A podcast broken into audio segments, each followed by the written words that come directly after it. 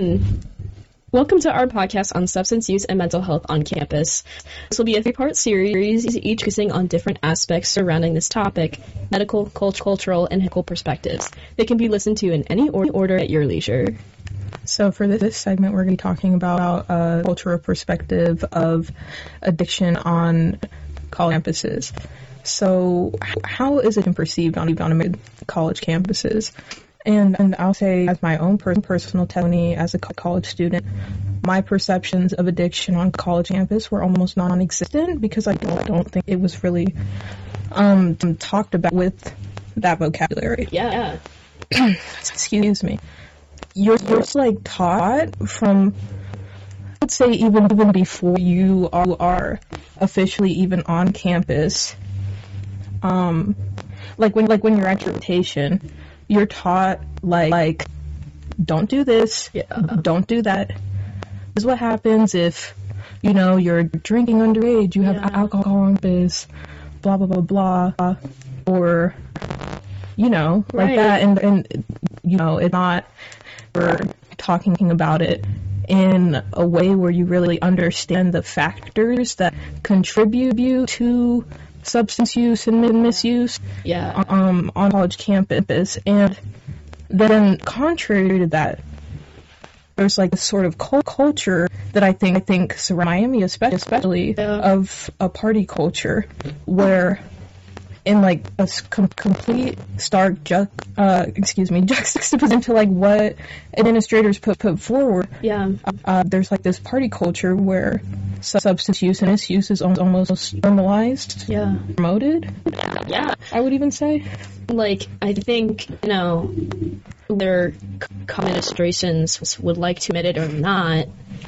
I I would go so, so far as say that like um a lot of colleges that, that have the reputation of party party campuses sort of market themselves to be like that, and it's like like Ohio that's that's college like OU or Miami, and there's like and especially I remember like being a freshman coming in, um, we had all those like orientation programs, and a lot of yeah, and they were the ones that were kind of like, like there's this quote unquote, unquote culture on ca- campus, and that's where I remember first hearing like party culture at Miami, like on one sentence, and it's like the best like when p- people think about how to make friends like on party campus, the the the way in make friends is you go to go to a party. And I remember like especially first few friend groups was just me like going out to bar bars as like very terrified freshman looking for people to like to like bef- befriend. And then you know our friend groups like the only thing that we knew it knew to do together was, was like like drink milk or whatever. And it's like, it's like that's not you know really conducive it's like a good friendship Right. we didn't talk about, about life together i mean we did but like intoxicated and Right, right. uh, so that's just kind of how that like I, I just remember that was like like my first experience on like a like a quote party party campus and like in in party culture Exactly. And I think that, you know, the steps that the university has taken sort of dissolve situations like that are not it's not enough. It's I think, think the approach is being taken when you are basically saying you know, don't do this. And and then that's the other thing thing like when you think about prescription pills or Yeah. you know drugs that are not can cannabis or alcohol. Right. I don't even even recall really ever ever being talked about out no or acknowledged or and the avoidant sort of format of the pol- policy yeah doesn't keep things from happening no and I feel like it's not very fair to your student body population to like though though that's how you discuss it. Right. Because then, then people it fur- furthers the stigma and then, then people are more afraid to reach out and try and use the resources that Miami's have. So the resources is um, in general. Right, absolutely. And it's like, I think too, um, there's a, there's a dif- there's a difference between like binge drinking and then you know you know alcoholism. But the difference is not not as big, I think, as some people think it is. So like party culture really you know capitalizes on like binge drinking. Mm-hmm. That's like but binge drinking is no. That's that's when you consume an excessive amount of alcohol in a short, short period of time. I think it's like like it's dependent on your like your weight and your height. But um, in general, I think it's like four drinks in an hour or something. Something is like a good rule of thumb of being like that's been binge drinking.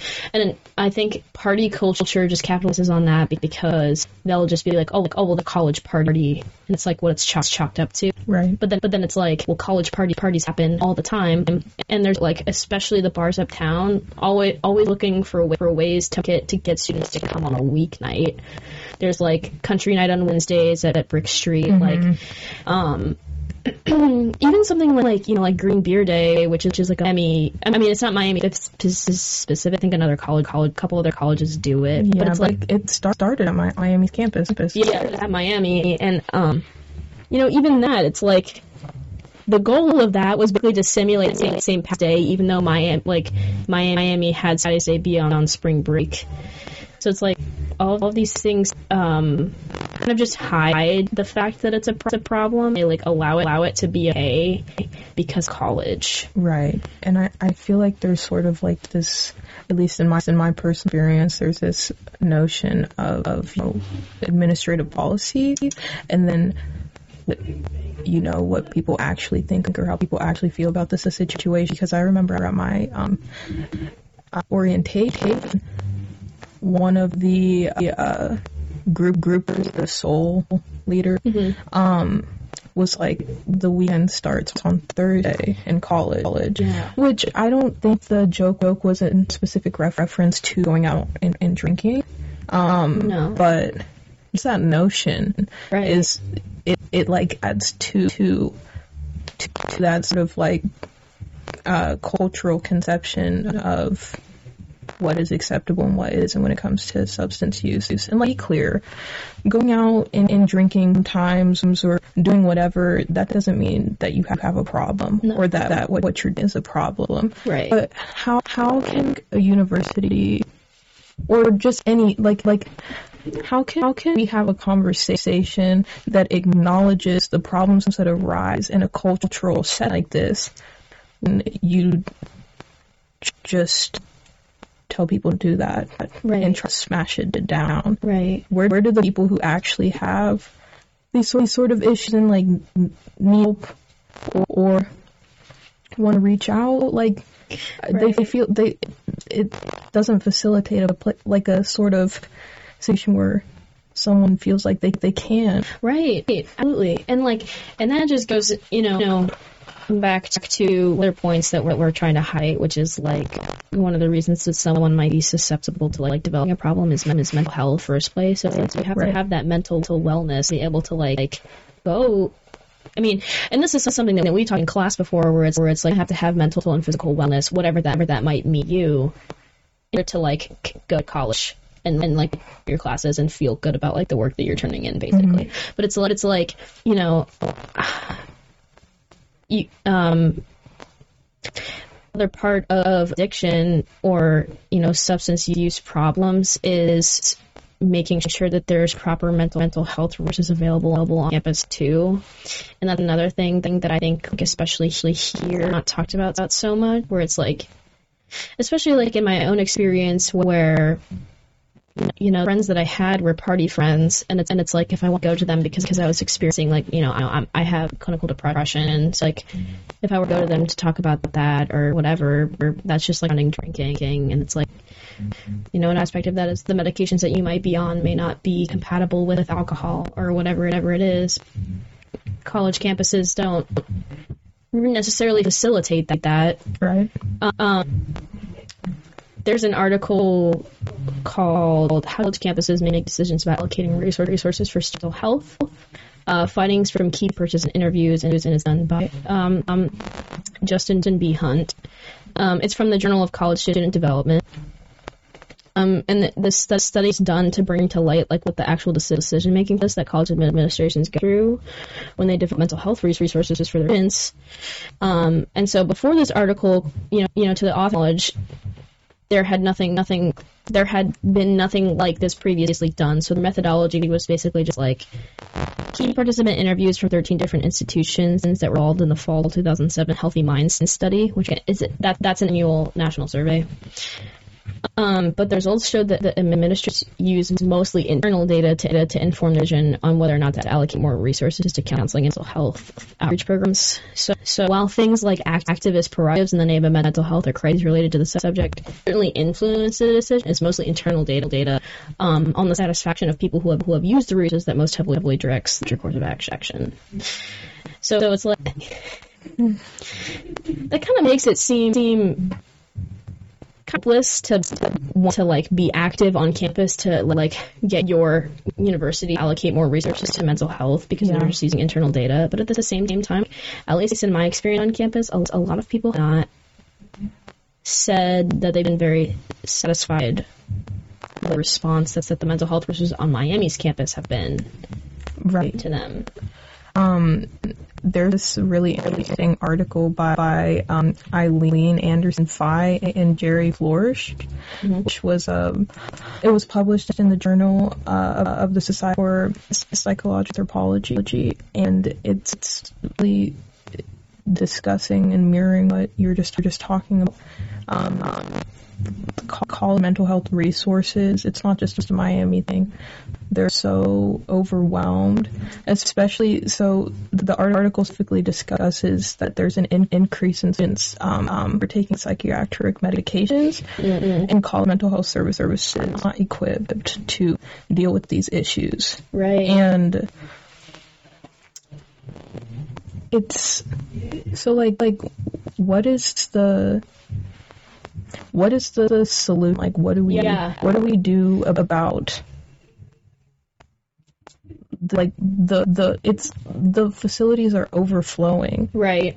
And then you combine that with the sort of stigmatized, stigmatized, but simultaneously like normalized sort of an environment regarding substance right. and addiction on cam- campus. Right. Where are students students to go? Right. Or what are they supposed to do? What, what are they supposed to do? Absolutely. Yeah, because like this is just going back to your previous like discussion too. Mm-hmm. It's like you know college, like like being college, especially being on a campus like like Miami, like you get to mask all problems by being like I'm on I'm a college student on a college college campus and we party or whatever or whatever. And so it's so it's like people don't even want to know or think about the fact that like what they might be doing like, could be a problem for them or you know? And then there's no outreach or, or it feel, feels like there's no outreach sometimes i think. Right. Um so it's like I I feel like a, a lot of people this campus not realizing at all, all like any of this because you know you know clear overarching point is like it's it virtually like addiction is virtually not on this campus unless unless you have like gone to basically like an outside resource. Right, and, and the uh, like college in general is a sort of liminal space between yeah. your your adolescence, your childhood, and, and adulthood, and your career in the real world, whatever. And the environment post graduation does not match, match the environment of the university, especially a, a university like Miami. Right. So people leave school with these is- issues they may not even realize they have, and like they have this idea that these are not things you talk talk are not things you go to get for or or maybe they do want help or want to talk about it but don't know how. Right. and the language that they that they've been offered throughout their entire life especially in their like semi-professional collegiate setting right does not mirror no language of accept, acceptance or right. a, like a person-centered humanistic approach. Yeah. And then just go back to what we were talking about when we were talking about the medical sort of like segment on addiction, addiction where it's changing that language is so important. Being able to reduce such like I guess I would classify them as high high energy things, where, where it's Right. like a lot of the lot of the feelings around addiction or getting help for like a substance use problem is like stressful and high energy, and you're, you're you waste a lot of energy, or not even waste waste, but you burn a lot of energy feeling anxious or nervous or whatever whatever about it. So it's changing that language from like medical diagnoses to the the way we talk about it, you know, in our in our own friend groups Right, right.